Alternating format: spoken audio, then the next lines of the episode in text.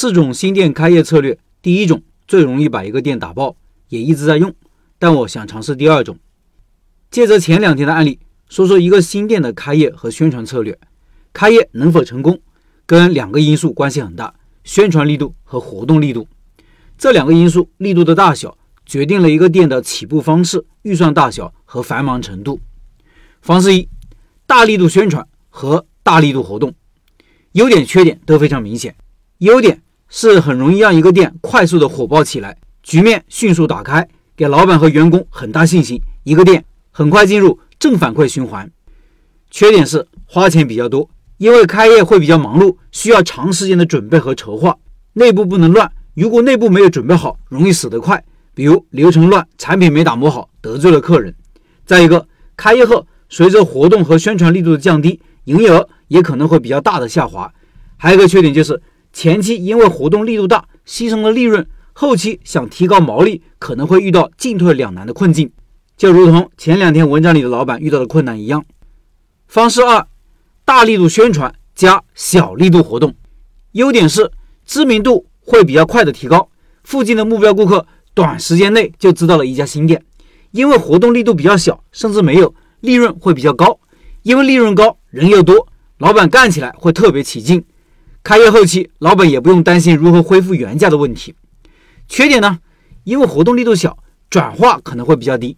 这个转化包括三方面的转化：首先是顾客看到宣传广告时的兴趣转化，顾客看到店铺时的进店转化，以及顾客吃过一次以后的回头转化。所以宣传效果肯定比不上前面的方式一。这个对老板的宣传能力也要求比较高。如果不会宣传，但是又押宝宣传。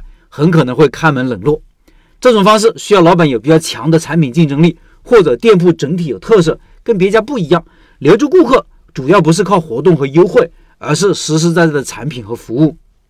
方式三：小力度活动加大力度宣传。别觉得怎么会有这么奇怪的组合呢？实际上这是大部分店铺的开业现状，尤其是夫妻老婆店，基本都是如此，因为他们不会宣传。宣传这一块一直是草根店铺的最大的短板，但是这种方式也是有优点的，花钱比较少，把活动预算都放在活动力度上了，让利于顾客，可以最大限度的把门口路过的目标顾客吸引进店消费。缺点是什么呢？知名度提高比较慢，影响的只是门口路过的人，附近的目标顾客有些可能离得非常近，但是不到店门口就不知道这个店的存在，因为是大力度优惠活动。活动期间利润比较低，后期随着活动力度的减少，客流也会相应的减少。为了应付后期客流的减少，采用此种方式的老板，最后随着活动力度的减少，增加宣传是必要的，以稳定客流。方式四：小力度宣传加小力度活动，甚至没宣传没活动。这种方式就是佛系开业，要么是店铺位置特别好，不愁没客人；要不是老手，并且有超强的产品竞争力。相信口碑的力量，要么就是小白新手不懂得如何开业，先开起来再说，等客上门。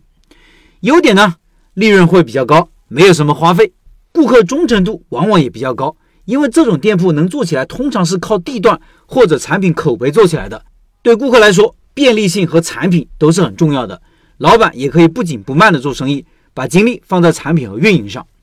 缺点呢，如果是好地段，开店成本会比较高。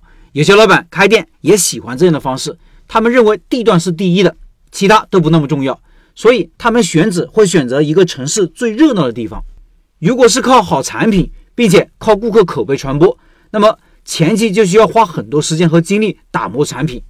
如果是新手，那一个店很可能就会很快死去。我之前采用的一般是方式一，就是重视宣传的同时，也重视活动力度，所以几乎每家店开业时都很火爆。迅速的提高新店的知名度，同时开业期间可以加上很多顾客的微信，当然副作用也都体会过了。以后开新店，我想尝试一下方式二，活动力度减少，把资源放在宣传上，减少方式一的副作用。最后投个票，如果你开新店，会采用哪种方式？这里插入一个投票，听音频的老板可以到开店笔记的公众号查找对应文章，看这个投票结果或者参与投票。